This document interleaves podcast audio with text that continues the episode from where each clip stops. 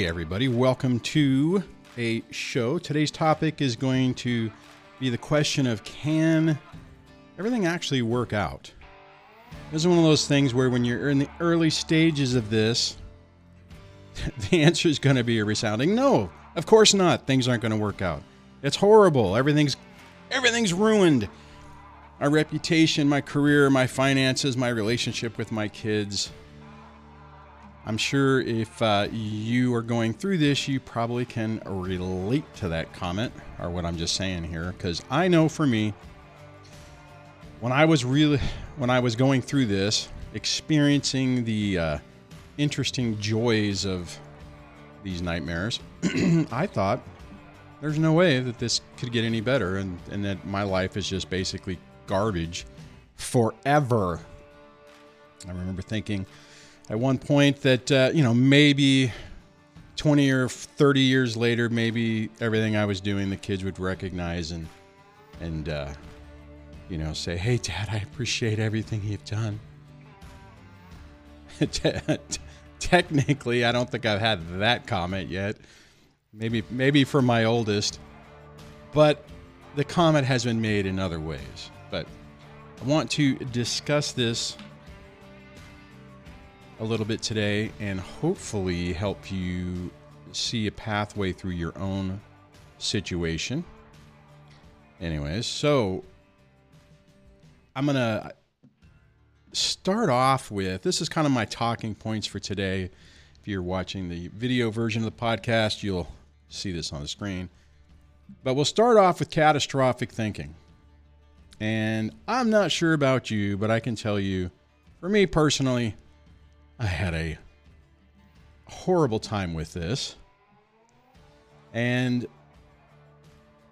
it's it's crazy. I just I just saw that uh, no matter or everything I thought of was like, oh, this is going to go wrong, that's going to go wrong. I could not see even the the the the potential positives that were actually occurring. And what I can tell you from my experience working with coaching clients is this is a mindset that most people get into. I mean, you know, oh, this is the horrible, this is the worst thing ever. This is, this is, you know, it, it, this is, this is the, this is the, this is it. This is the, this is the, the death blow. You know, a week later, this is the death blow. A couple weeks later, that no, no, now this is. And the reality is you have to take a step back and not try to basically see, here's the problem with it. You need to kind of anticipate what might happen just so you can mentally prepare for it, but you can't let it control your life. You can't let it control everything that you're doing, because it will just screw with you. I mean, now you can still come out the other end of this okay-ish. And what I'll say from my personal experience is all the time, I used to think that my hypersensitivity to the potential for catastrophe gave me an edge. So it was really hard for me to let that go because, well, that's the only reason things have worked out is because I'm so hyper, you know, hyper focused on it. And that is not the case. Actually, I think probably had I shifted, well, not I think, I know had I shifted my mindset to the place I've gotten myself in the last, you know, eight years or so, uh, my life would have been a lot better. I'm really hoping I can instill that into my kids. So here, here's the thing. And this is the next question or the next point I have on, on this list is when you look back, now I understand for you youngsters out there, this might be a little more complicated, but when you look back, how often in the past have things not worked out? Just think about that for a minute, because what I can tell you from my experience, my fifty-two years on this planet, things have a tendency to work out. It may not be in the way you anticipated, may not be as fun as you thought, but things have a tendency to kind of correct themselves. Now, the key on that, though, is, is you can't fall into that catastrophic thinking and just accepting defeat out of the hand of victory, so to speak, because th- there's a good possibility that as you dwell on those negative thoughts, those negative things will actually start to manifest themselves, so to speak. I just want to say, John said he's watching from Germany. John Steinbeck, who's from Brainwashing Children, if you happen to have the ability to come on, I'd love to bring you on afterwards and get your thoughts on this, if that is, uh, if you could probably do that. Probably not, but maybe. So the thing is, is that when I, going to the next one is, when you think back, how often did things get better? For me personally, most of the time they've gotten better. I can use this scenario, I mean, this, this catastrophic scenario that we're talking about right now today with the divorces and, and high conflict exes and all that kind of stuff. It has worked out better than I ever could have imagined, but not in the way that I ever would have imagined. This This situation is not one of those things where, you know, the ex has been held accountable and I've been made whole and and all the money's lost and all the time lost and all that stuff has been regained and recaptured. It hasn't. But what's happened is, is it because of this scenario, this situation, it's forced me to reevaluate my life and basically revamp everything that I'm, that I've done. Now, a lot of that has been out of uh, necessity, because the reality is, is that, you know, when your whole life is lit on fire in front of you, you have basically three choices. You can curl up in a ball and completely fall apart. You can do nothing, or you can grow from it. Now, I went through all three of those things. I curled up in a in a ball in the beginning part of this, catastrophic thinking, just anticipating everything was going wrong. You know, every time I turned around, it felt like the ex was was winning.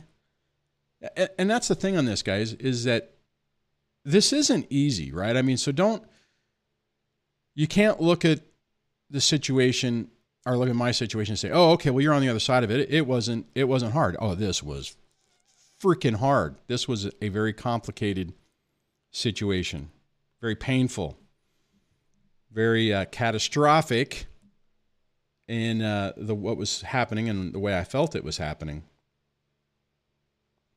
But here's the thing.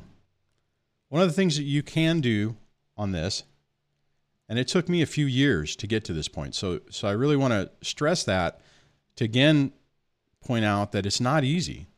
This isn't one of those things that just like, oh, you know what? I'll just change my life overnight and everything will be great. And I'll just make my peace with it. And, you know, the fact that uh, I don't have enough money to buy Top Ramen is okay. Not that it's all about money, but whenever you can't do anything or you can't do a lot of the things that you used to like to do or that would give you the escape, uh, it really just kind of, it's like a... a somebody just holding their finger on your head and just, you know, it's like, nope, you're going to have to think about this. So the key on this is taking, taking your power back. And the reality is, is that that is, there's a lot of steps to it, but it's a lot harder to do. It's a lot harder to put into practice than you can even imagine.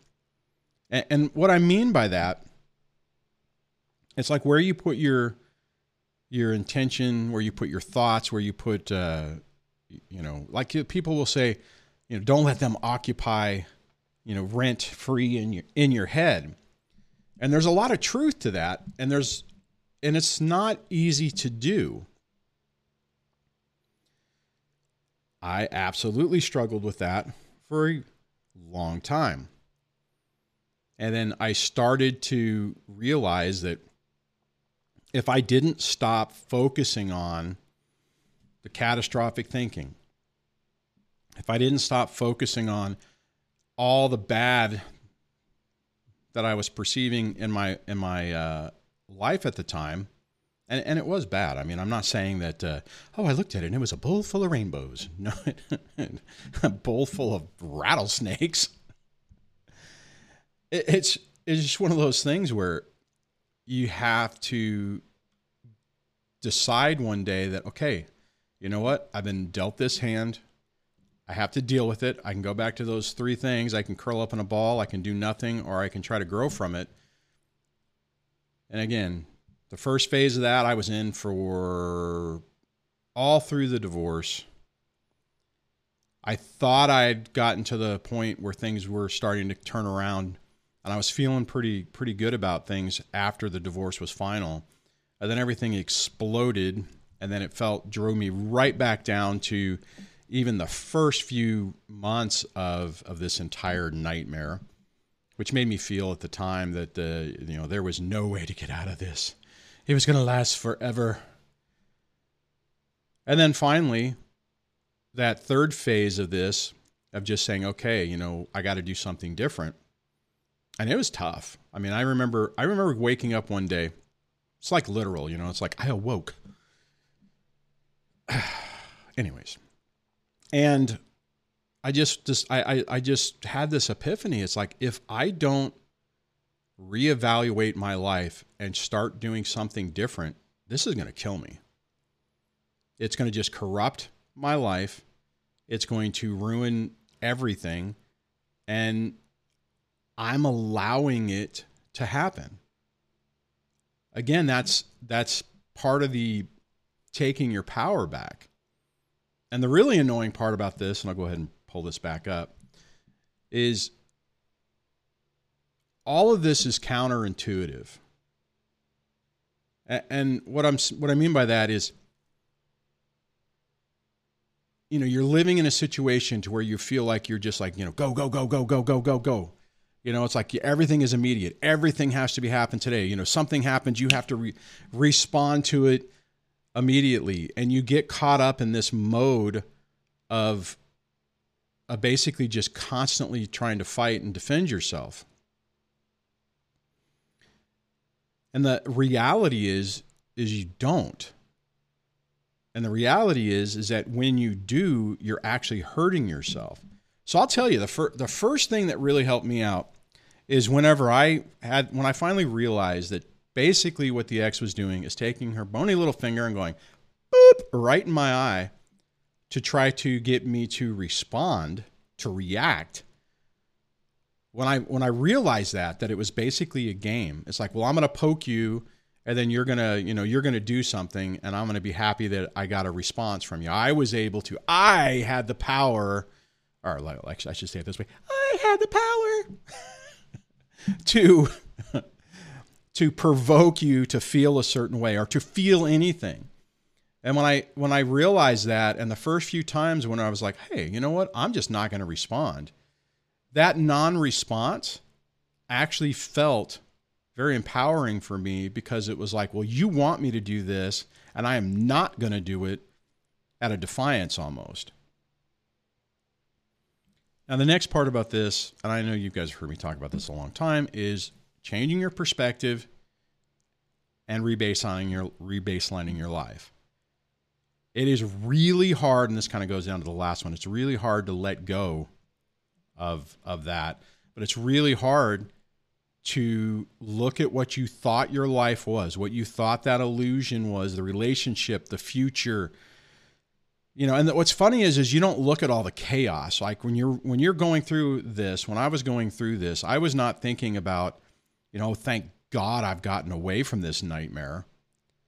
I was thinking about, oh my God, I've, you know, I, I wanted to spend my life with this person. I wanted to, you know, sit on a porch in a rocking chair, sipping a coffee, watching the sunset. Our sun, you know, it's, I'll just say this. It's really weird. I've never been a morning person. Now it seems like I can't, I wake up earlier. Who else is dealing with that? So all that, you know, got obliterated. And for the longest time, I kept spinning my wheels, comparing what I thought my new life was to my old life and my expectations of what I thought that life was going to be. And it was hard. And it was hard to basically say, or it was hard to accept the fact that that's over. It's over. You can't undo it. You can't go back into it. Even if you did try to go back into it, you're basically walking into a nightmare or trying to get yourself plugged back into the matrix. And it's not, it's not feasible. It's not one of those things that you can actually pull off and do. And it was really tough.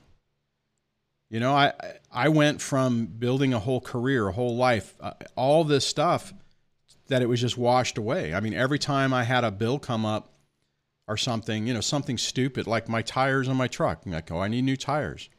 I can't afford it. I can't even afford two tires. I can't even afford, you know, used tires. You know, and then you kind of look at it and, you know, and I, again, I was, I was, what I should have done back then, and I couldn't allow myself to do, is I should have said, okay, here's a situation, here's a problem. How do I fix it? What do I do to get to resolve this issue? Unfortunately, what I did is I kept ruminating about, well, before this happened, I had the resources to do it. Before this happened, my credit rating was high and I had credit cards and I had access to money. And and this is because of this, this person, this this scenario has messed this up. You know, when the kids were like, oh, I want to do, oh, man. You know, when the kids wanted to do something and it was like, I just had no money to, to support it. A lot of times I, well, that's what got me into a little bit of trouble in the beginning is I would just, you know, the little credit cards I had, uh, I maxed out. Note, just mental note, if you're a youngster doing on this, make sure you have an account that is your account, that has only your name on it, that's not a joint account. Because when you go through this and you have to close everything, now your credit history goes from, you know, fifteen, twenty, twenty-five years of, of history to zero. And it's a big hit. You know, and then as things start progressing, you know, your ability to, to get credit starts going out the window and all that kind of stuff. Just, I've actually, all my kids, I've just, I'm going off on a tangent here. All my kids have said, you know, I've helped them create an account. I said, do not ever close this account. Do not ever put anyone else's name on this account. If you get with somebody else, go ahead and create a joint account, but always keep this account. Always keep it. Always have it open, always have, hopefully, if you can, a credit card associated with it, and make sure it stays there forever. If you never need it, great. If something ever happens, then you have done yourself a very good thing. And the last part I want to say before I wrap this up and start hitting the comments and stuff is, and I kind of hinted, or I kind of touched this for a second, is letting go is really tough, but it's also very important.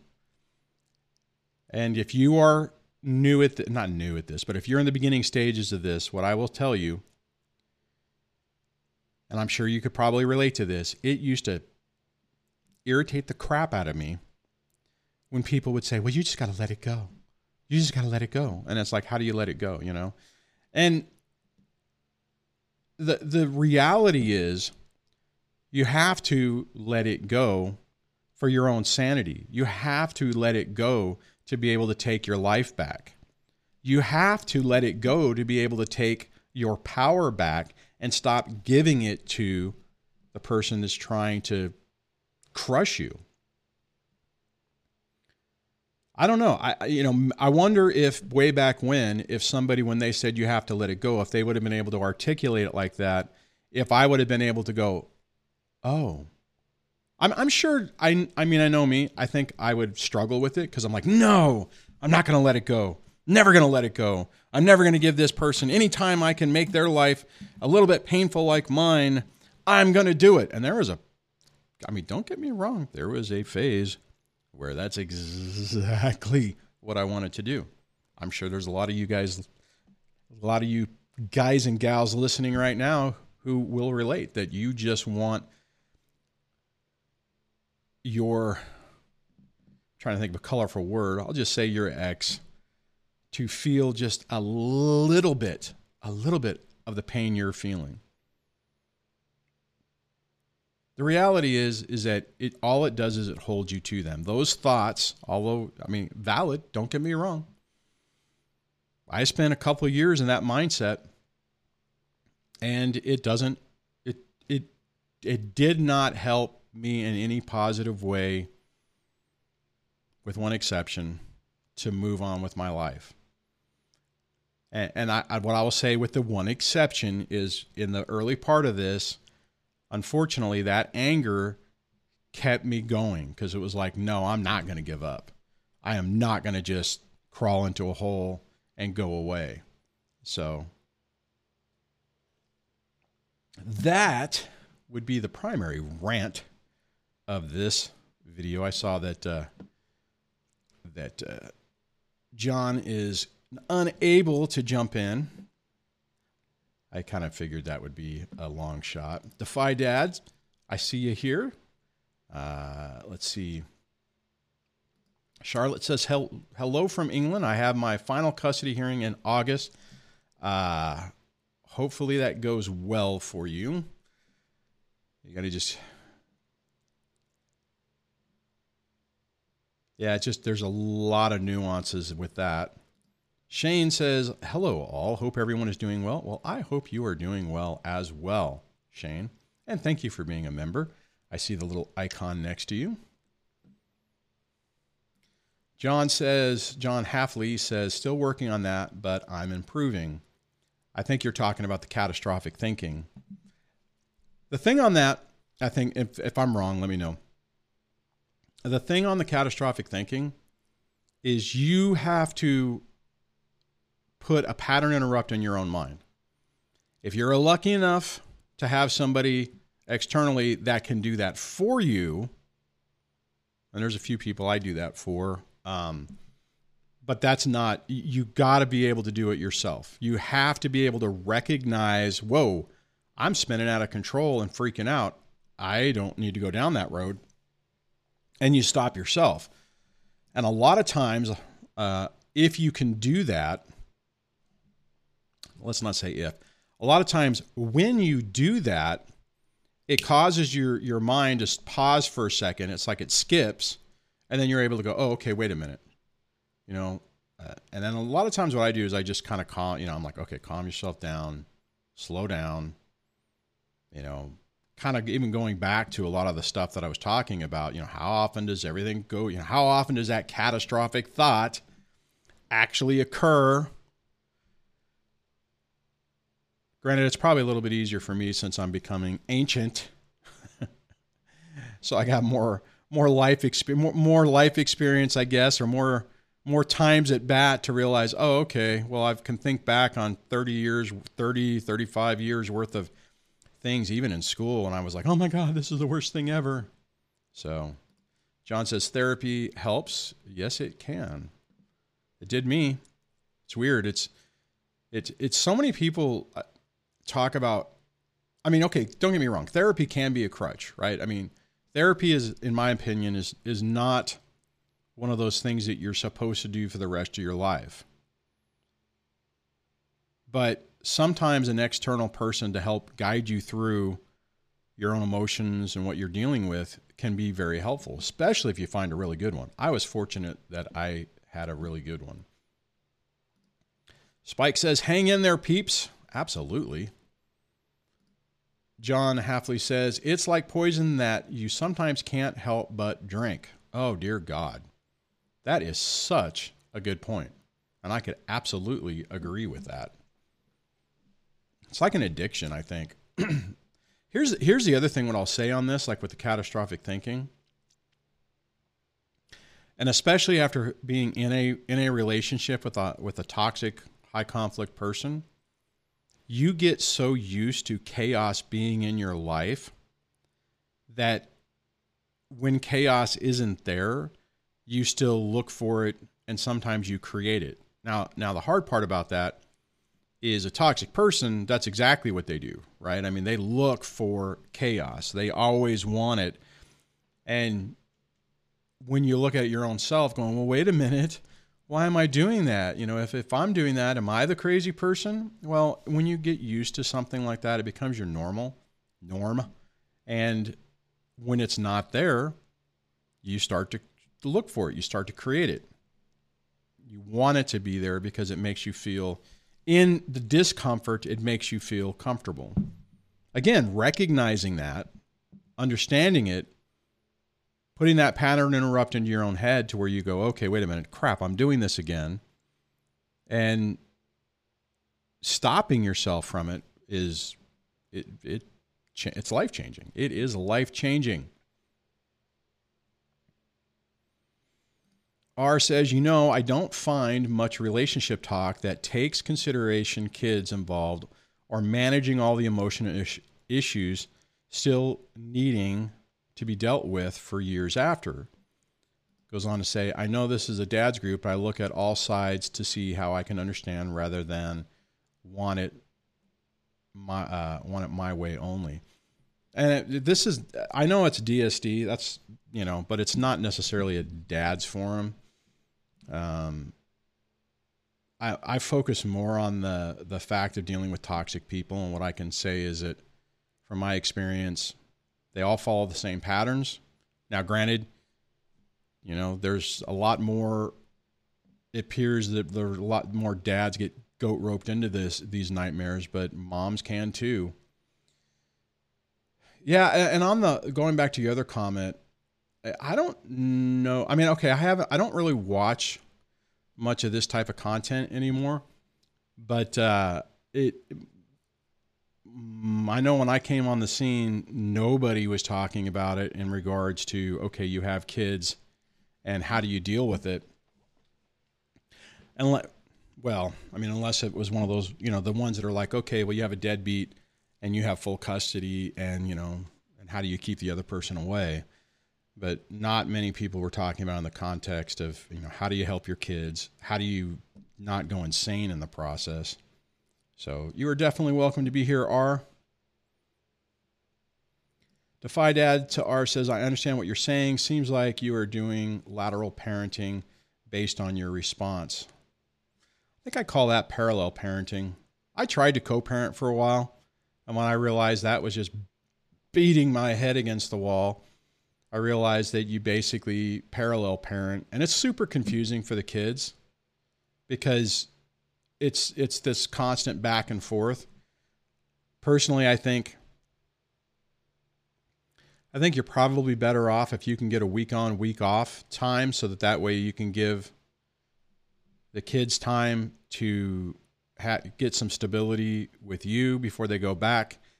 And plus it also gives you an opportunity to have some more time for yourself to start working on yourself. Now, I do know the caveat with this, and this is a problem I had. Actually, I just saw a comment on this in one of my other videos that on my, excuse me, on the downtime, on the downtime, whenever I didn't have the kids, emotionally, I would crash. I could put on my game face, keep the, you know, keep the kids alive, and then, you know, lather, rinse, and repeat kind of forced me to have to, to, uh, to get back on. But when I was off, meaning when, when the kids weren't here, it, I, oftentimes I just would emotionally crash. And then I'd get myself geared back up for when they would come. And, and then I was doing that two, two, four, two, two, three thing. Mom always had Monday, Tuesday, always had when I always had Wednesday, Thursday. And, uh, then we alternated, you know, Friday, Saturday, and Sunday. So that schedule sucked, by the way. Uh, that that was not a lot of fun. Anyways, I wonder if I could show the. I need to try to catch up on the comments. I'm falling. I'm falling a little behind. Oh, if anyone has a, a thing directly, okay. If you want to get my attention, do at D S D. It'll pop up and highlight your comment. Uh, I am considering turning on the phone lines. So if anyone wants to do that, just put in the, in the live chat that you want me to do that. And I will, I will do that. Oh, Pepe, darn, I missed you. Says, hi, just popping in to say hi, hi, gotta run. Came in just for a boop. Thanks, Pepe. Sorry we didn't uh, get to uh, hang out with you today. John Halfley says, everyone is welcome here. It's about narc abuse on either side, R. Thank you for saying that, John. So I think I'm kind of a unique in that respect as well. Dan Ski says, Duane, credit.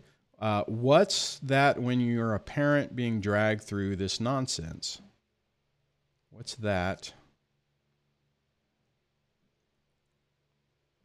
Man, I'm, I'm missing what you're saying there, Dan. So clarify, and I will and I will comment on that. R says, we never had a joint account. He just sends me money here and there if I need it. I uh, didn't work out because you stayed home with two kids and I have no income. You know, I I'm com it's so weird. I'm kind of conflicted on that.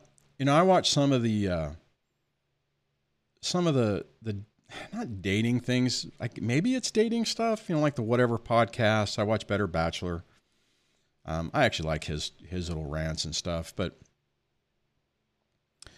what I've told my kids, especially my girls, is always have a way to take care of yourself. You never want to be in a situation where you're dependent on somebody and trapped. Then you look at the, the, the dating stuff and it's like, you know, oh, well, the way the society is, you know, marriage is bad and, and, you know, men don't care about women who have money and jobs and yada, yada, yada. I mean, there's all that, that stuff, but I still, I still would really prefer that my, my kids are self-sufficient and not dependent. Now in my scenario, unlike yours are, uh, because in my scenario, uh, the ex was a stay-at-home mom, um, didn't want to work, wouldn't work. I mean, even at some point when it's like, hey, we're, you know, we need extra money coming in, it was not happening. Uh, but instead of, you know, that stereotype where, you know, she's left floating in the breeze, you know, and having to get two jobs and whatever to make things work. I paid for everything. I mean, she basically, no, not basically, she absolutely lived off me for, didn't get a job until my middle daughter turned eighteen and graduated. So that was eight years, if I remember correctly. And then that, and then the number dropped enough to where you couldn't live on that number. And then that's whenever, you know, she got a job. So it's weird, right? It's funny because you can look at people, and this is my experience as well.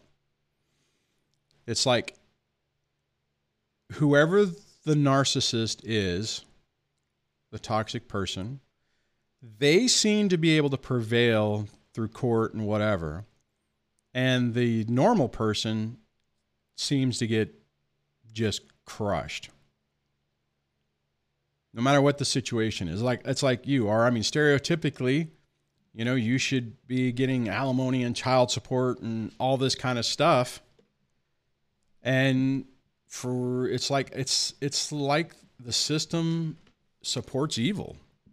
And it's really it's it's it's I don't know. How many of you people out there agree with what I'm saying on, on that? Dansky says, defy, defy dad one hundred percent. But first they must think the child, uh, but first they must think of the children. They only think of themselves. Oh, that was, yeah, it's, it's, um, that's a tough one when you realize that they really don't give a crap about anybody other than themselves.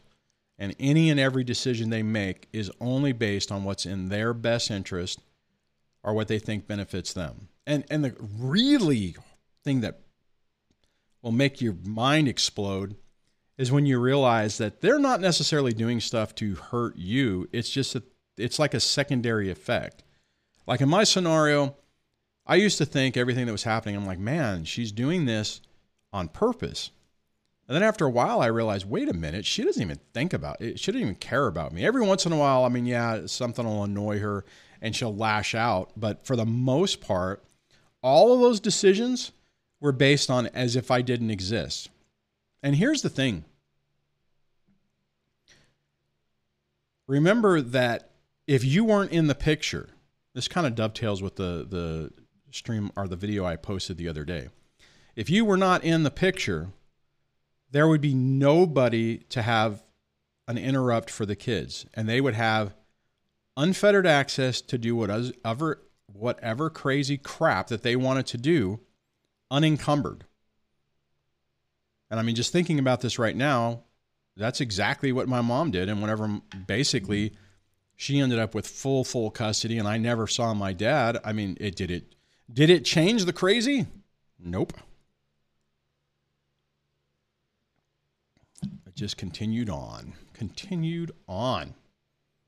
All right, let's see here. I'm going to scroll down. I'm going to, I have, I have a pretty packed day, so I'm going to have to, probably this will last an hour. Uh, Charlotte says, thank you. Interesting about catastrophic thinking. I'm the opposite in the way that I always think and hope the most positive scenario. Hmm. I'm also a big believer that thoughts can create how reality, however. I agree with you, Charlotte. Uh, that'd be for another video. I almost, sometimes I want to start talking about this. I just don't know if it's, if it's, uh, prudent or, or would be welcome for this channel. But yeah, I absolutely, I understand what you're saying. Um, it's weird because I'm kind of a, I have that positive scenario thing. I mean, I remember when I had my, my custody evaluation,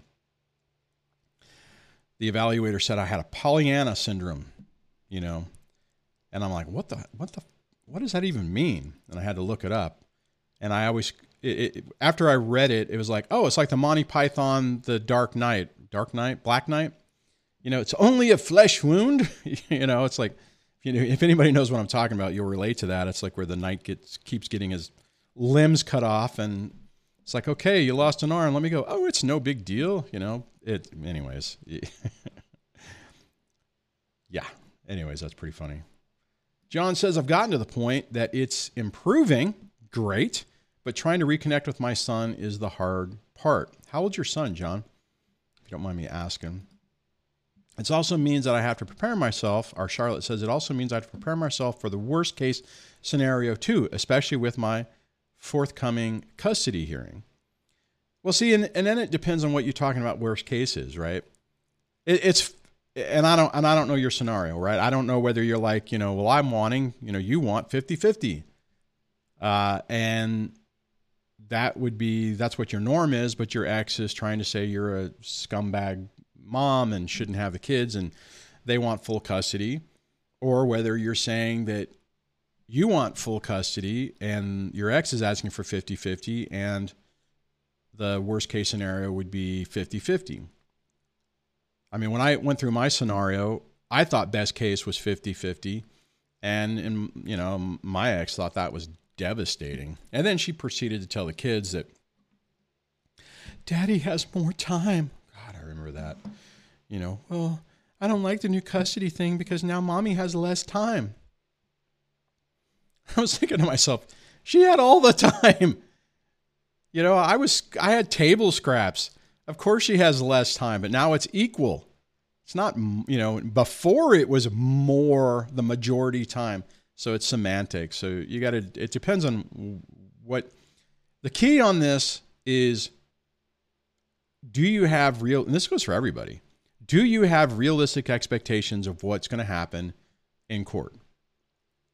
So many people don't. And when they walk out of there, they're devastated because of it. I mean, for instance, when I first went to court, to me, I needed fifty fifty day one, and I, it would have been better if it would have been fifty fifty day one, because then it would have saved a lot of money and time instead of, you know, trying to jump through flaming hoops. But I went from like basically eighty twenty down to, uh, or up to thirty percent basically. And it didn't feel like a victory, right? I mean, it was, what it was is, I mean, I should have seen it that the court was saying, okay, well, this whole, you know, dad doesn't need to be involved thing, and I'm saying, no, I want to be involved. They're like, all right, well, we're going to give you a little bit more time and see how it goes. The annoying part about that is there's no reason that I should have had to have spent, or somebody should have had to have spent twenty thousand to thirty thousand dollars to to get to fifty fifty. So that's my opinion on that. R says, I understand that we can't change anyone but ourselves. And my thought is that we are adults here and the drama of our feelings don't have anything to do with parenting. We lived our teens, now thirty-eight uh, and forty. Yeah, I man, I, I understand what you're saying, R. The problem is, is when you're, again, this is for anybody who falls into this narcissistic category, they don't ever grow out of that teenage or preteen or toddler mentality. So unfortunately, you're going to be dealing with somebody like that that is trapped and unable to move past it. You know, that's why at thirty-eight and forty, you know, I'm not sure which side, you know, which one you are on this. We'll say you're the thirty-eight year old that whenever you are pushing fifty, that your life will fundamentally change. And hopefully you're going to emotionally grow and take your life back. And they're still going to be playing the same stuff. Stupid games that they've always played. Charlotte says, oh gosh, regarding chaos, I have realized that starting to date again, and I cannot tell men the truth about how crazy and abusive my ex was because it scares them away. Oh yeah. Oh, I didn't even, I'm sorry. I didn't even uh, put that on the screen. Yeah. You know what I would say? Okay. I'm going to say this and maybe it's a bad idea. Maybe. Um, Uh, depends on how you are emotionally. If you're, if you're still emotionally struggling with stuff, then don't do this. But if you're, if you're more pragmatic about things, I would say watching some of those, like the Better Bachelor stuff, the uh, thirty-three Secrets guy and whatever, to where you can kind of see the perspective of, of how men have evolved their red flag detector. Because the reality is, you know, one, I mean, it's, it's, dating is tough, right? I mean, online dating, highly do not recommend that unless you're planning on just doing hookups.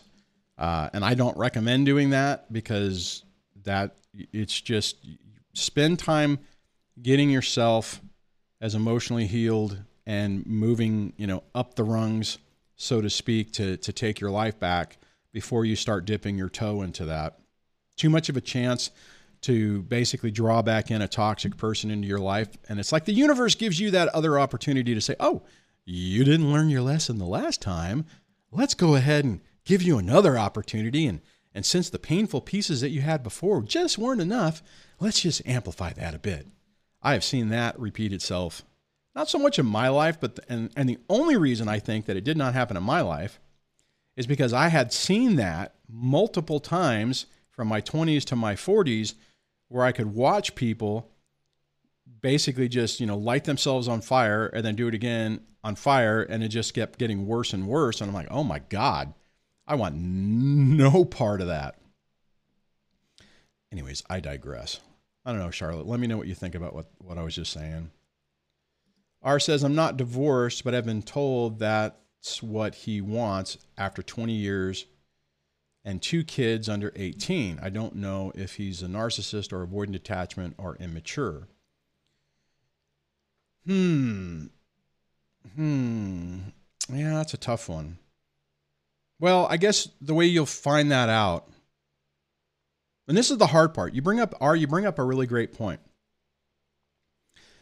Because I think everybody goes through the, the first part of this to where you're kind of like, okay, well, no, like I did the same thing. I'm like, no, my, my, no, my ex isn't this. And you, your brain is like, nope, that's not true. And then you kept basically stepping on landmines to prove to yourself that it's not true. And I'll save this other story for a different, different video, but, um, So my point is this. If he wants a divorce and he doesn't try to basically light you on fire and, and you know, do a, a, I can't remember the term, you know, scorch and burn type thing, then maybe he's not N P D or, or borderline and maybe it is some other issue. Uh, but what I would say, though, trust your gut. You said you have twenty years. If, see, and this is so, it's, it's so hard. Actually, it's making my eye twitch thinking about it. Because I knew who I was with. I just couldn't accept it. So I'm not entirely sure if, if, you know, the older version of me had come back and said, oh, Duane, you know, you know what you're dealing with, you know, accept that reality and trust it. I'm not sure if I would have been able to. I mean, I kind of, I kind of did, but what I kept testing, right? So I would kept dipping my toe in the water, and uh, fortunately, I guess in retrospect, it was painful. But fortunately, and I'll do another boop. And fortunately, she kept taking her bony little finger and going boop right in my eye, and uh, it was like, oh, ow, that was painful, and it helped me to develop. I wonder if I can pull this up.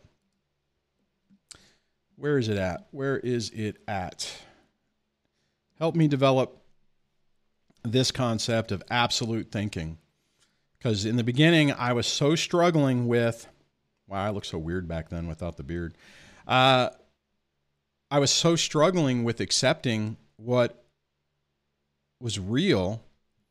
And I'd second guess myself. No, it isn't this. No, it's not that. And the whole abs- the, the, the, the, the brief summary of that video is you, like in my situation, N P D, she's N P D. She, you know, it's like in my mind, I was like, okay, one hundred percent diagnosed, yada, yada, even though she's not. As far as I know, she never has been. Uh, but I had to do that to myself because every time I would ask the question of like, how could, how would someone do this? Why would they do this to their kids? Why would they do this to me whenever I didn't do anything? N P D, right? I mean, it's a, it, it definitely, definitely helps. But are you probably are going to have to, you know, push a button every once in a while and just see what happens and see if the behaviors follow with, or the pattern behaviors follow with what you think is going on. And if they're not, you have to trust the behaviors. If the person's saying, no, no, no, I'm not this, I'm not that, but their actions demonstrate that, oh yeah, they are, you know, this and they are that, then believe that. Dansky to R says, hang in there. You have to. Uh, let's see. R says, yeah, I don't know how this is going to go. I never had them away and never had, never has he had them longer than a day fully responsible for them. He worked, I was at home with the kids. Yeah, it's it's it's tough. Well, I can say this because I know there's some men now in this category where they were the stay-at-home. When you when your life is based on a certain way of living, and that completely changes. And your and your identity is is basically, well, I am, you know, I am the one hundred percent caregiver. That's my job. That's that's who I am. And when that falls apart, it's it's tough. Like conversely, I mean, I was the the worky person, the worky person. You know, and but but let me back up. My identity back then was I have a family, I have kids. I have a house, I have a career, I have all these things that this is who I am. And when the marriage blew apart, you know, then it starts, you know, okay, boom, all right, well, the marriage is something, but I still have my kids. Well, then they start attacking that. And it's like, oh crap, I don't have, I don't have a family anymore. I don't have anything, you know, all, all I'm doing is going to work to give this other person money. And then things start happening at work and your identity at work starts going, you know, that's why it's so important to be able to self-validate. And what I mean by that is when you when you gauge your worth off of external factors, you are in a very dangerous position. I know, don't get me wrong, when things are great, it is absolutely awesome whenever you get that promotion at work and you have that loving family and, and wife or spouse next to you and your kids and everything. You know, you're living that, that, that, that life.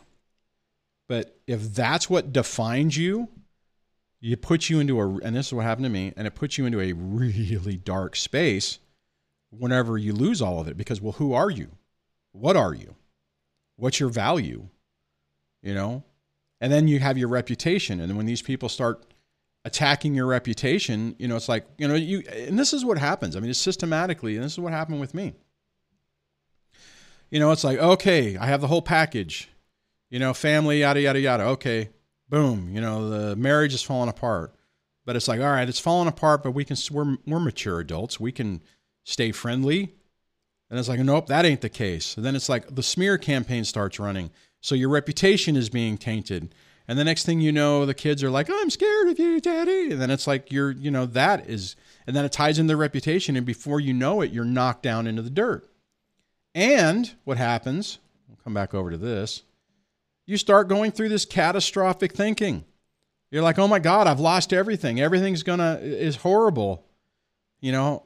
And then you start thinking it's never going to work out. And I know I'm and talking to the positive in, in those, in the bullet points, but anyways, I should have turned the time on so I knew where these comments, I wonder if I can do that. Hmm, I don't know. Sometimes I need to just keep my inside voice into my head, right?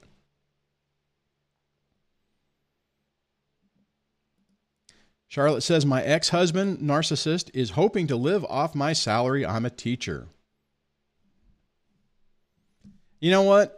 Narcissist people take, take, take, and they feel like they're entitled to whatever they had before.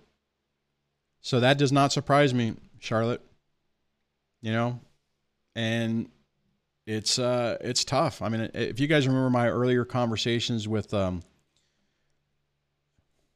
oh, I got to get their name right. I'm, I'm thinking Leslie, uh, Leslie Powers. I don't even know what her channel's name. She's changed her name, but you know, when I did some interviews with her in the past, you know, she, same category, married a toxic person, and he ran her through the freaking cleaners.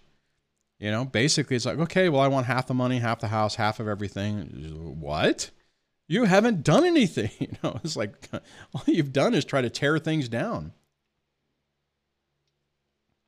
Yeah, I don't know. It's I, I, it's it's weird because I understand. excuse me, I understand why this, the laws are set up, right? Because in the olden days, when someone, you know, highly successful person, and everything's great, and they're making a lot of money, and they're like, eh, you know, my secretary is, you know, not time to trade up for a newer model, and then just walks away, and wasn't there was zero consequences for the person, the wage earner at the time, uh, you know, that that's not right. But how many of you think, let me just throw this out there. How many of you out there, I'm curious. I don't, I don't want to be angry however you answer. How many of you think that I should pay my ex for the rest of my life alimony? You know? Curious what you think. Jeff says, uh, hi, Duane. Thank you for all you do. I emailed you a few weeks ago about my situation. I used to live in Palmdale. Oh, did I not answer you? I remember seeing that. Been listening to your show for a long time. Been divorced a year now. She took everything. Uh, Jeff, if I did not respond, I apologize. Send me a, send me another note. Unfortunately, sometimes it's hard for me to keep up on everything. Um, but I do remember reading your email. Uh, yeah. Hmm. John Halfley says, mine lived off me for about sixteen years because she was, quote unquote, sick. Magically, she started a new career after trying to destroy me. Yeah, it's amazing how they, there's no jobs. I remember at one point, it was early on. I mean, it was way early. This is when I still would actually talk to her. This is before she walked away from the house. And I remember talking to her.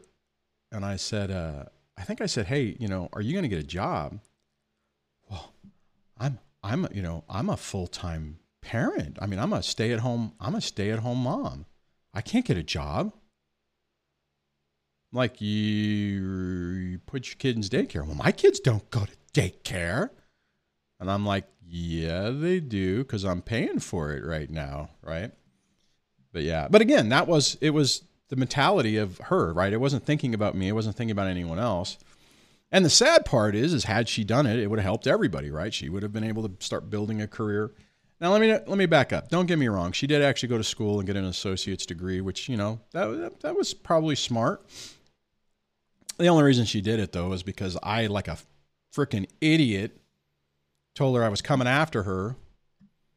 And what I should have done, if I was smart, is I should have waited until the school year started, not said anything, and just filed paperwork saying, you know, hey, you know, it's been two years.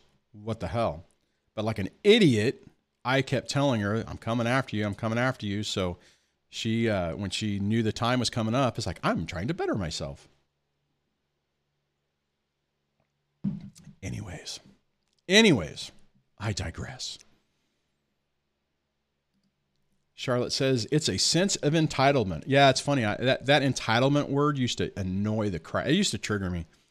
I would be, you know, when someone, well, I'm entitled, because that's what she used to say. Well, I'm entitled to this. I'm entitled to that. So it used to actually provoke me. Now I don't, I don't care anymore.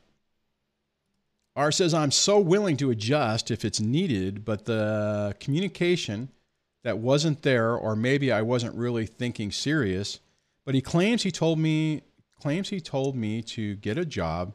His past versus my past isn't the same.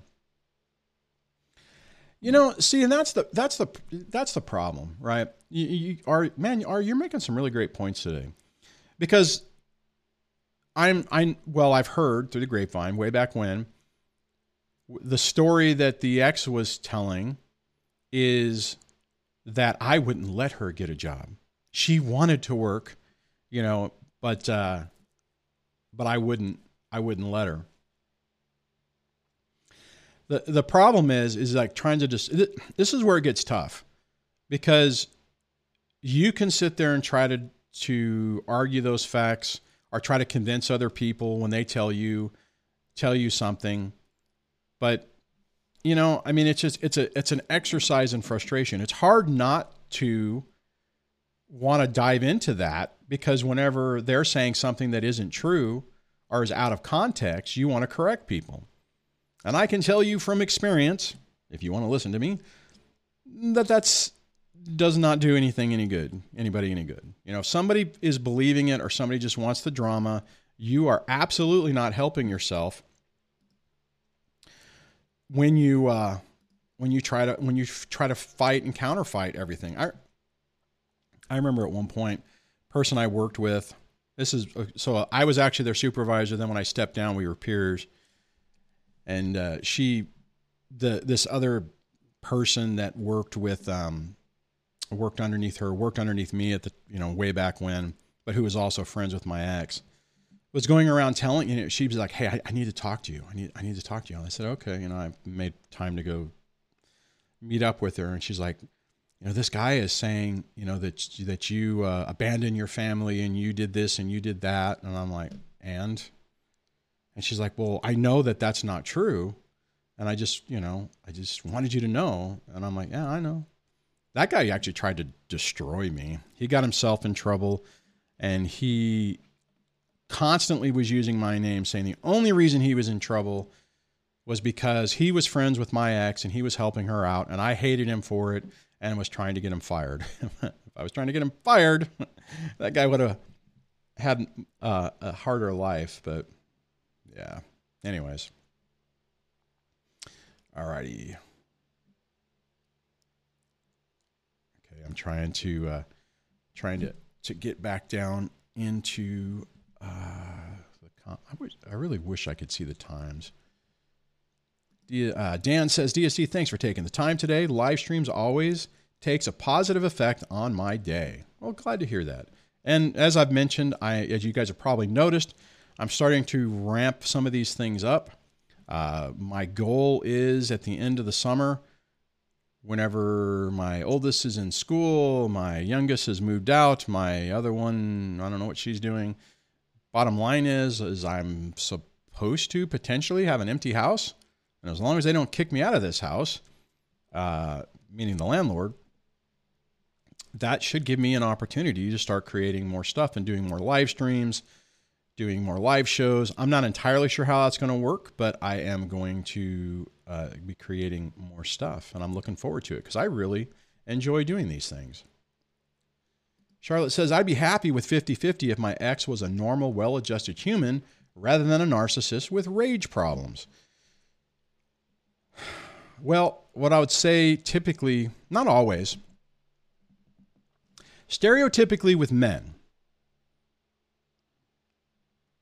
if they're fighting for fifty fifty just because they're trying to punish you, once they get it, they won't actually do it. Now, the thing is, what you have to remember, Charlotte, let's say that is the scenario. Let's say you go through this, you go to court, they say, you know what, whatever, everything being equal, fifty fifty, everything's, you know, that's the way it's going to be. Because a lot of places are leaning towards that. If, as long as you fight for it, a lot of times fifty fifty comes out. Then typically what happens is, is it's too much of a hassle for the narcissistic, self-obsessed person.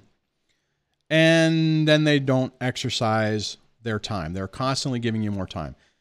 The key is, if that happens, Charlotte, it's going to be irritating, and it's going to be like, you scumbag, you got fifty fifty, you're paying fifty fifty, you're only doing eighty twenty, you should pay eighty twenty, and you go back to court.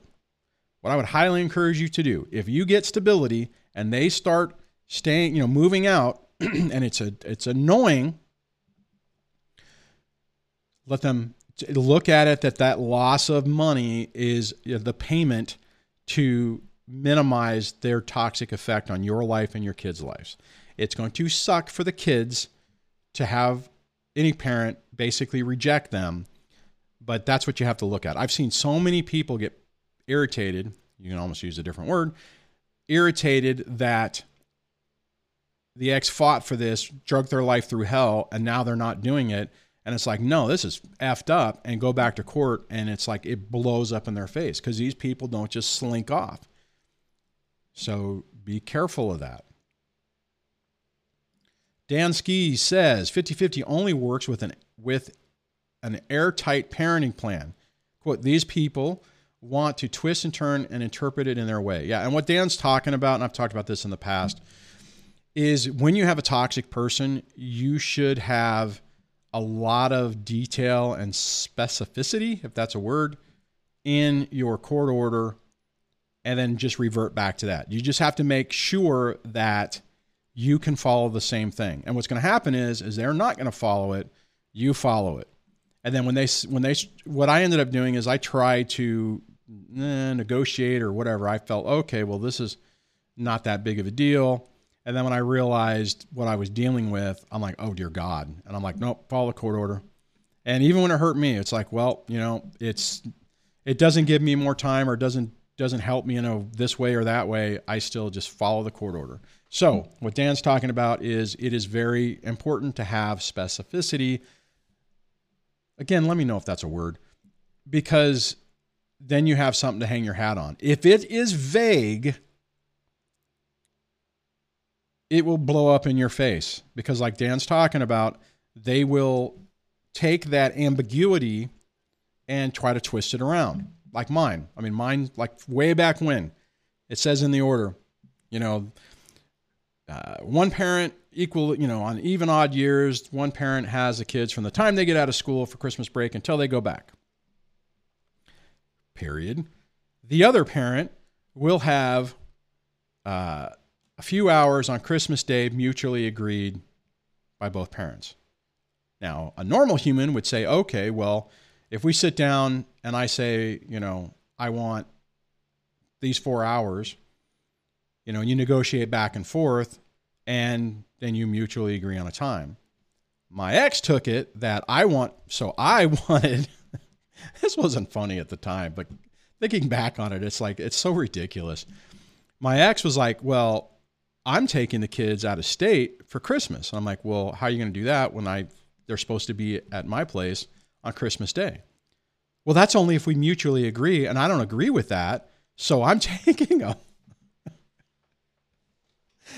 I mean, technically that was pretty clear, but that was the mindset. It was like, oh, well, no, I mean, that, that, uh, I mean, so on that scenario, what, what I, what we, what I, what I wish I would have had written in there, in there is, you know, at eleven on Christmas Day, the other parent will have the kids for, you know, eleven. I mean, probably used to say, well, feed them dinner and bring them back, you know, at four or something, you know, early dinner or something. I don't know. But, uh, yeah, good one. Good call, Dan. That's a good one. Uh, anyways.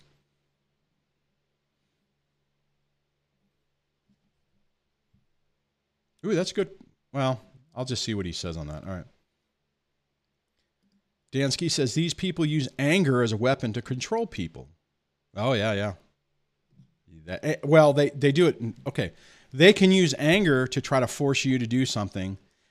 And they can also try to push your buttons to get you angry to then use that against you as well.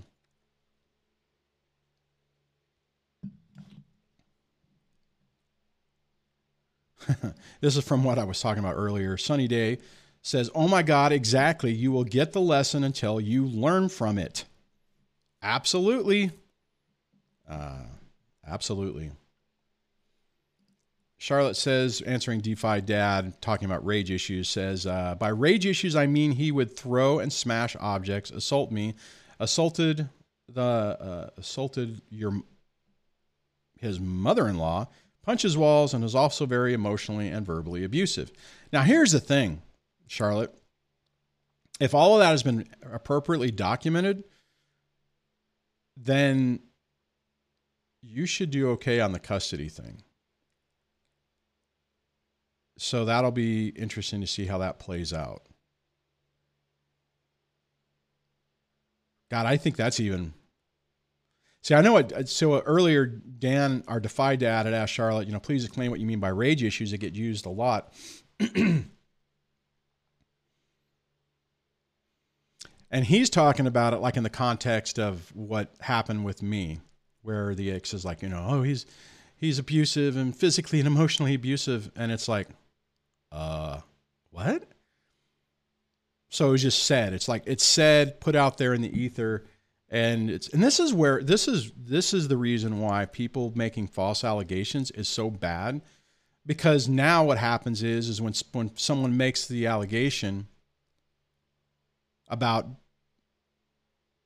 that type of behavior, people are reluctant to believe it now. It's like, well, what do you mean? You know, not, not that that's what's happening here, but I mean, it's just like, it just makes it really tough. And then, so people who are being abused, who actually need help, oftentimes don't get help because it's, um, you know, because it's, it's such a pain. And the people who are making up, think making it up, they're not really, that's like mine, you know, oh my God, I'm scared. And then go to a, a school event. It's like, oh, sit right here. And my brain was like, wait a minute, you're, you're telling, you know, we just were in court the other day, or I just got letters from your attorney saying I'm a scumbag and you need a restraining order and, and whatever. And, but I mean, it's like, I, what I couldn't reconcile way back when is how can you say and act like a timid little, you know, how much, you know, I'm so scared.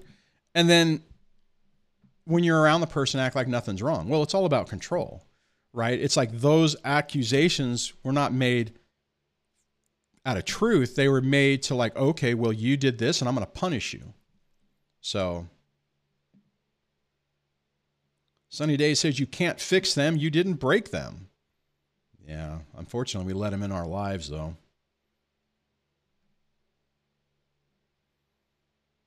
Let's see.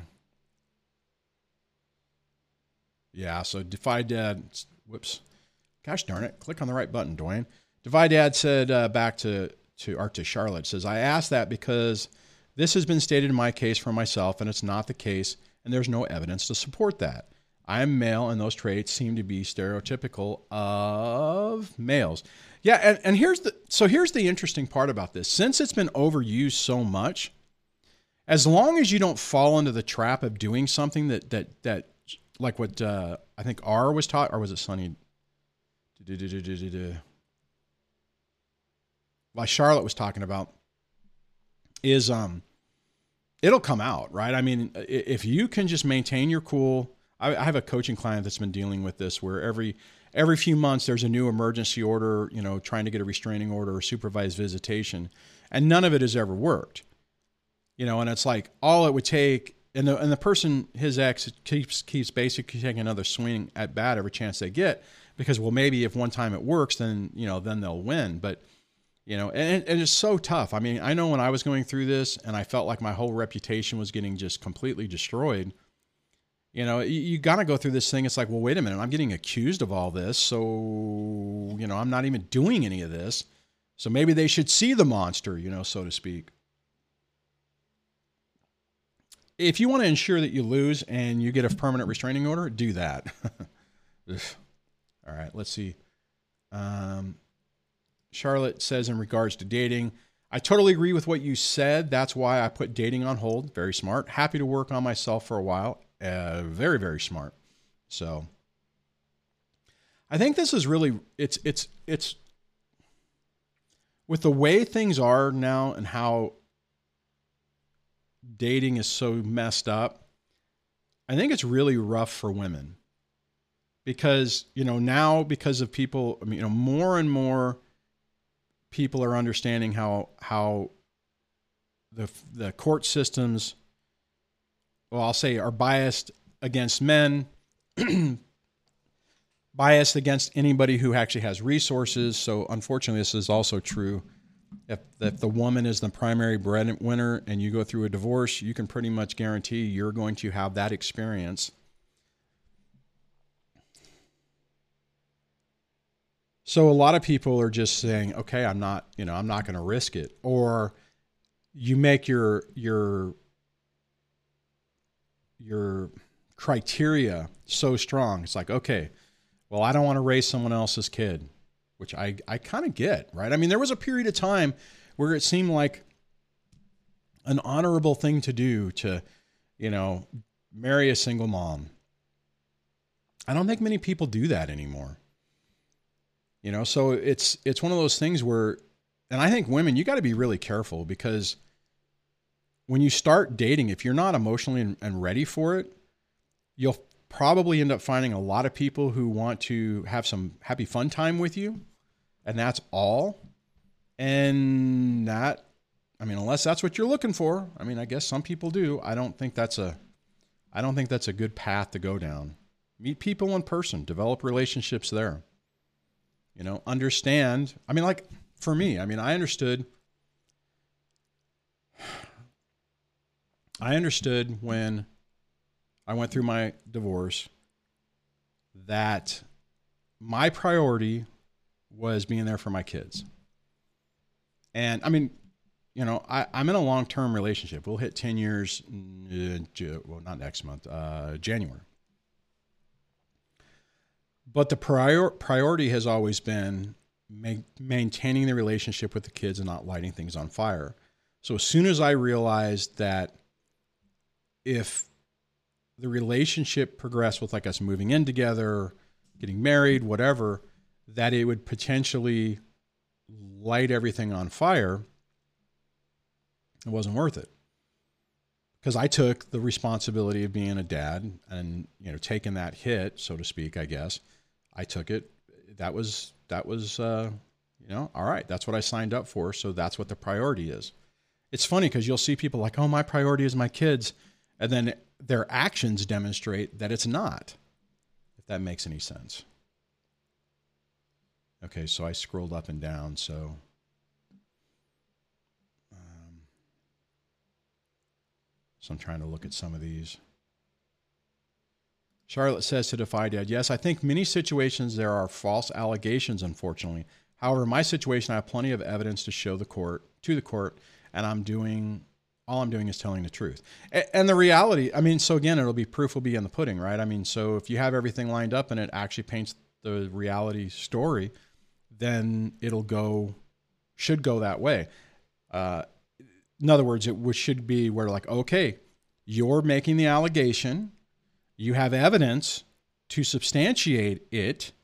And as a result of that, we're going to, to uh, rule, you know, rule accordingly. Charlotte, what I would say to you on this, though, and I'll say this on anybody, to anybody who's listening on this, if, let's say it doesn't go, let's say you go to court and they don't look at any of it, you have to take a step back and say, okay, so somehow my presentation did not communicate effectively what the reality is, and why is that?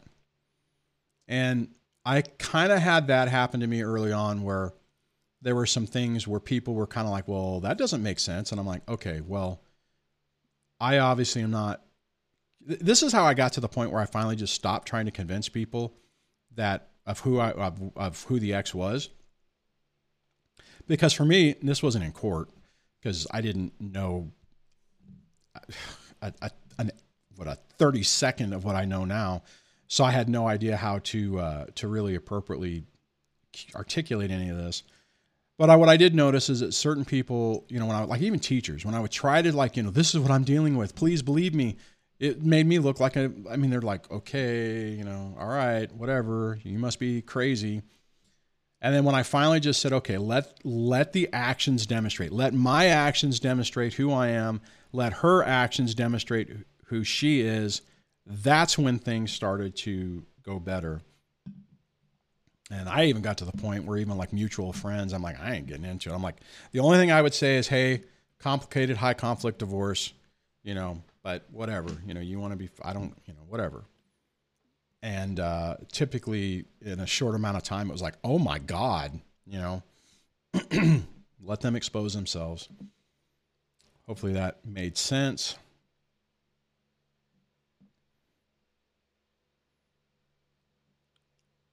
Yeah, this is what Defy Dad is saying to Charlotte, kind of what I was just saying. Wish you well, but remember to stick to the facts and proof for court. Most will not work with speculation, hearsay. Document the evidence to protect yourself and your children. And the key to this, and what Defy Dad is saying, um, if it if you start to to to if the impression of you is that you're blowing things out of proportion and you're trying to make something out of nothing, it will blow up in your face. So you got to be really, now I'm, I'm sure with what you're talking about, you, you should have court, you know, you should have police reports and all that kind of stuff, which should help you. But, but again, if you find that you're, that it's, that it didn't work, or that your message was not, not heard, so to speak, you got to say, okay, well, what happened? Why didn't that work? This is also, I, and I, this kind of dovetails into another comment I want to, I want to, let's see, can I make that go away? Uh, that I want to bring up. And that is, I've talked with, and I've dealt with some clients who are irritated that the ex is constantly throwing stuff at them. And they're like, well, I want to throw back. And it's like, man, you got to be careful, because the last thing you want is for you to look like a knucklehead like the ex. You want to maintain your reputation. You want to maintain the reality that you're stable, that you're calm, and that the other person is emotionally unstable, is not calm, is not thinking rationally, and and try to basically paint the picture that their pattern of behavior is dangerous for the kids. I'm working with a, a client right now where finally the ex has done so much that the evaluators and team are starting to say uh, fifty fifty is not appropriate. So it's just how you, it depends on how you uh, approach it. R says, entitled, it all ends with, if even remember what I did, like it's my fault. I don't even know what happened that made him flip out. Well, here, here's the, rea- well, okay. Most of the time, the reason an, a narcissistic person will flip out is when they realize they no longer have emotional control over you. That's whenever things, when things tend to, you know, b- just, just flame out. And are what you're talking about is exactly the way a lot of people feel. Like, I started putting boundaries and I started changing my life, and I didn't understand, you know, how did I go from, from hero to zero in overnight? Not even overnight. It was like, you know, in an afternoon, and it made no sense. Well, these people are, you know, basically you're, again, you're dealing with a toddler in an adult body, and that is the mentality. And, and unfortunately, when a toxic person realizes that you're no longer suitable supply, or you're no longer, or basically that you see through the mask, the first thing they all do is they try to destroy you. They try to destroy your reputation. That's where the smear campaign comes from. It's, and it's, it's, it's like, it's textbooks. I mean, it's what they follow. All right. Sunny, uh, sunny day. Alimony should have a time limit. Exactly. I want my Jeep money. I don't know. I always used to joke about that, that if she ever got married or whatever, that the alimony would be, uh, would be my Jeep money. But nowadays, I don't even think that would cover it.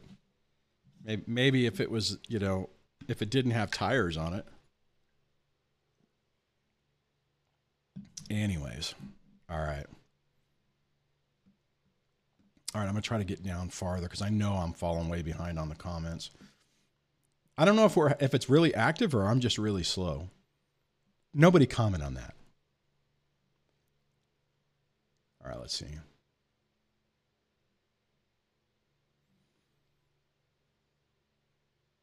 Oh, Defy Dad's talking about the alimony thing. So I'm way behind because that was a while ago. It says, no, unless there's a serious reason such as becoming disabled while you were married and they don't have the ability to adapt and advance. Yep. All right.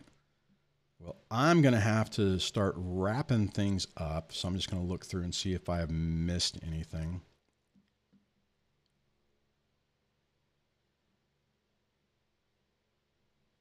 R says, I only, I, I only question going forward with the divorce is because at a point in time, tables were reversed. I stayed because I was thinking about all that came with it. I looked into the divorce and was brutal. I don't remember what the next part about that was. Anyways, it, see, the, I don't know. I mean, that, that's a tough one because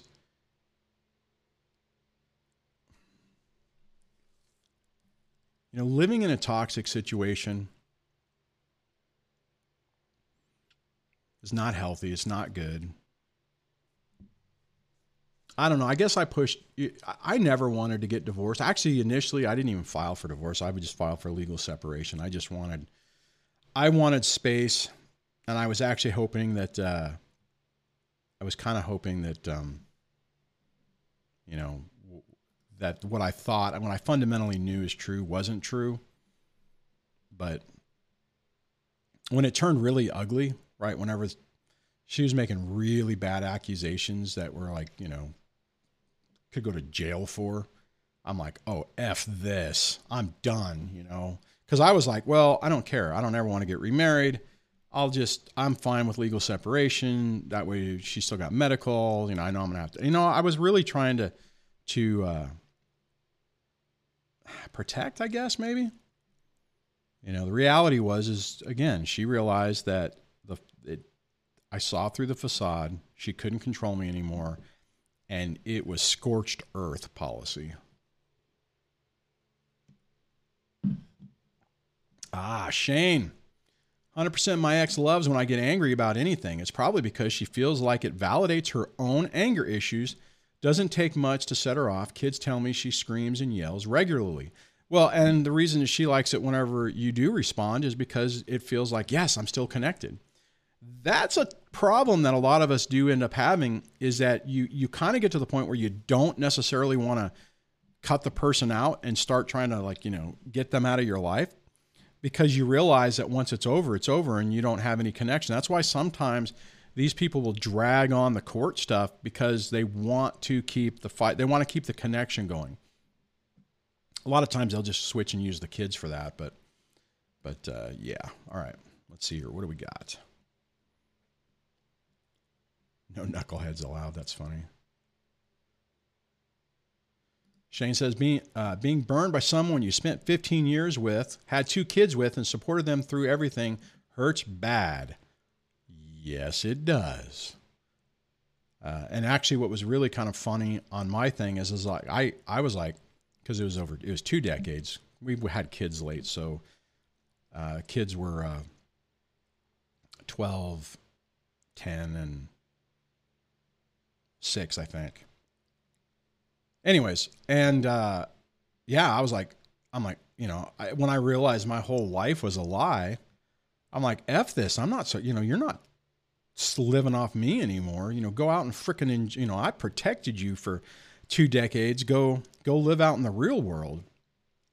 Little did I know that the family court had different ideas and basically, see, this is where I think the universe teaches you a lesson, right? And this is probably, I did it to myself because I was like, nope, you're going to get out there. You're going to have to, you know, be the, you know, work at McDonald's or, you know, you're going to have to frickin' get out there and realize how good you had it and how ugly, you know, this is going to be.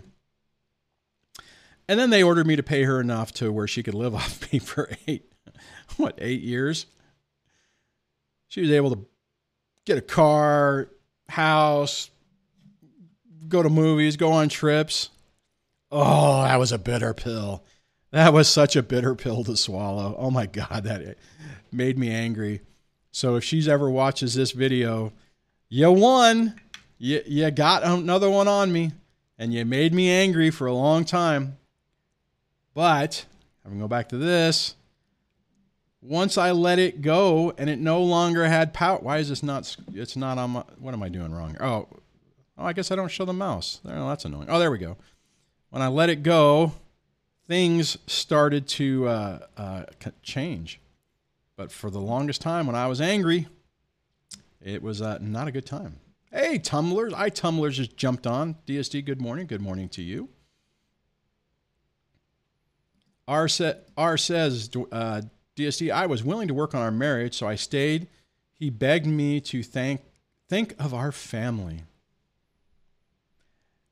Well, you know what? You can only do so much, R. You know, you, you try, and at some point, you have to have boundaries, and there has to be consequences. Now, that doesn't mean that you can't make it work. I have a buddy of mine who uh, whose marriage almost flamed out a few years ago.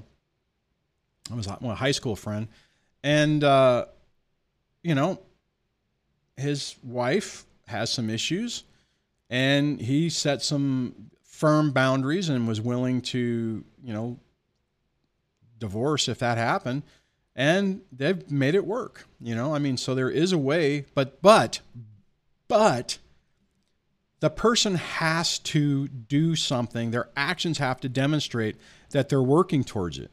Like in his situation, I think, I don't remember what the details of her diagnosed issues might be, but but bottom line is, is when she starts going off the deep end, he now is like, hey, this is happening. We've talked about this. And most of the time it starts a reset. It's like, that's the pattern interrupt to get things back on track.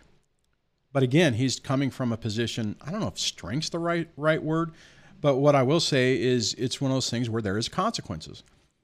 So our, it's outstanding. I mean, I worked on mine. I mean, I tried to do the marriage counseling, but there comes a point in time whenever, if the actions do not follow the words, you have to believe the actions, you know?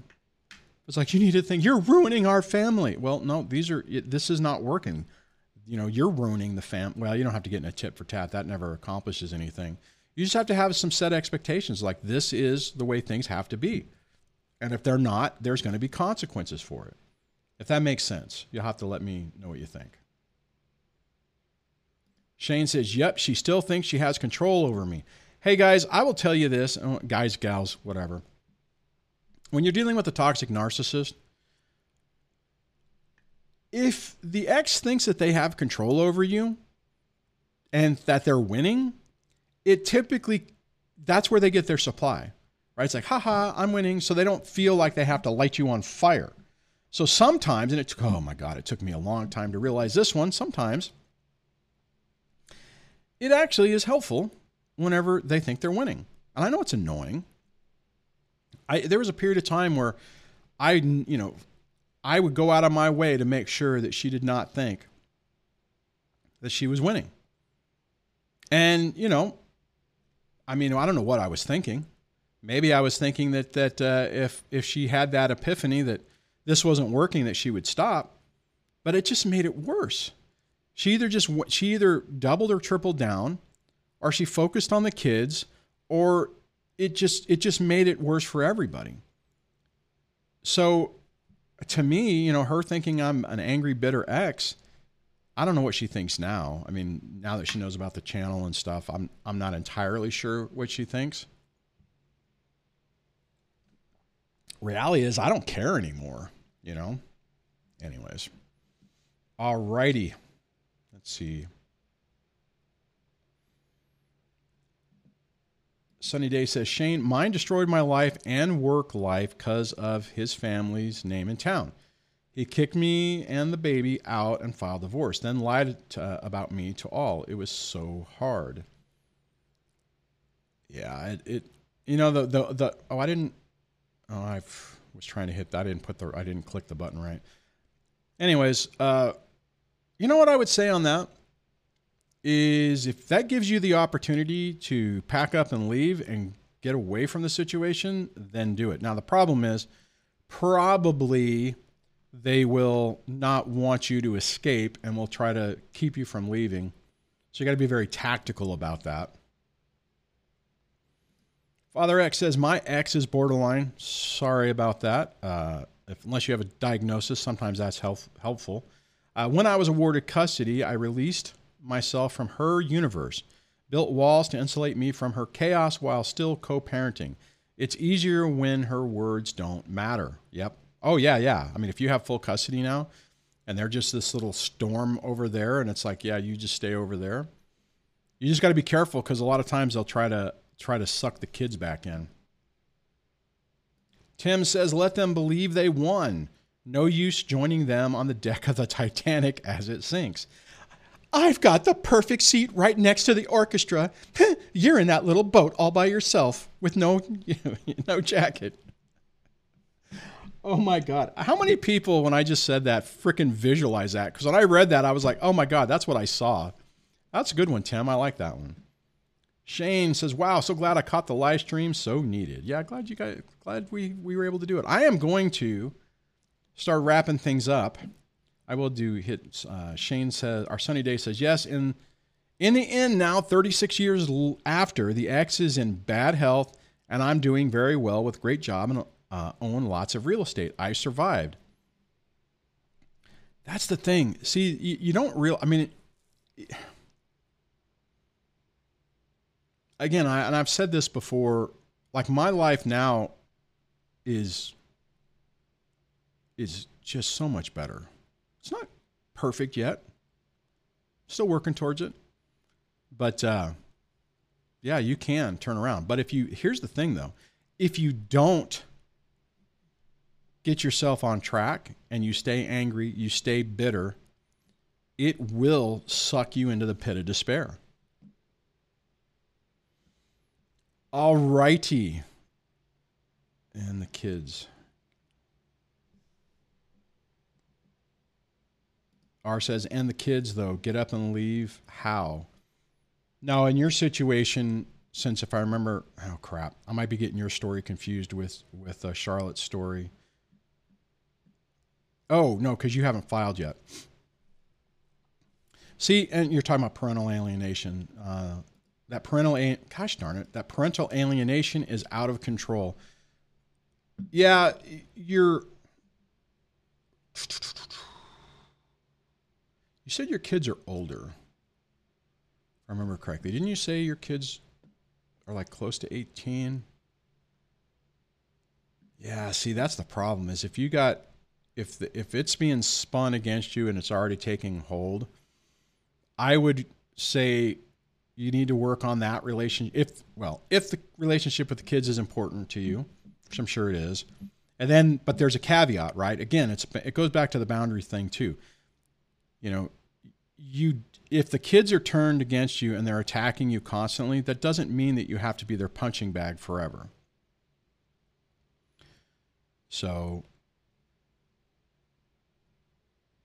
but if there's a way that you can repair that relationship while you still have time and access to them, then I would definitely encourage you to do that. And then if you get to a point where it's like, okay, you know, they're all adults, they've made their decisions. You have to be careful how you, how you make this, right? So I'm going to say this two different ways. If they're adults and they've made their life decisions and you're like, you know what, I've done, I've done my part. I'm going to go live my life now. All I want is peace in my life and I'm leaving. Great. However, you can turn around and say that I've done my part.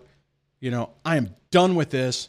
I'm out of here. In other words, like the, the, all the emotion and feeling behind it is anger and just, you know, bitterness and, and despair that can follow you for a long time. So it's really about the mindset of where you are at on this.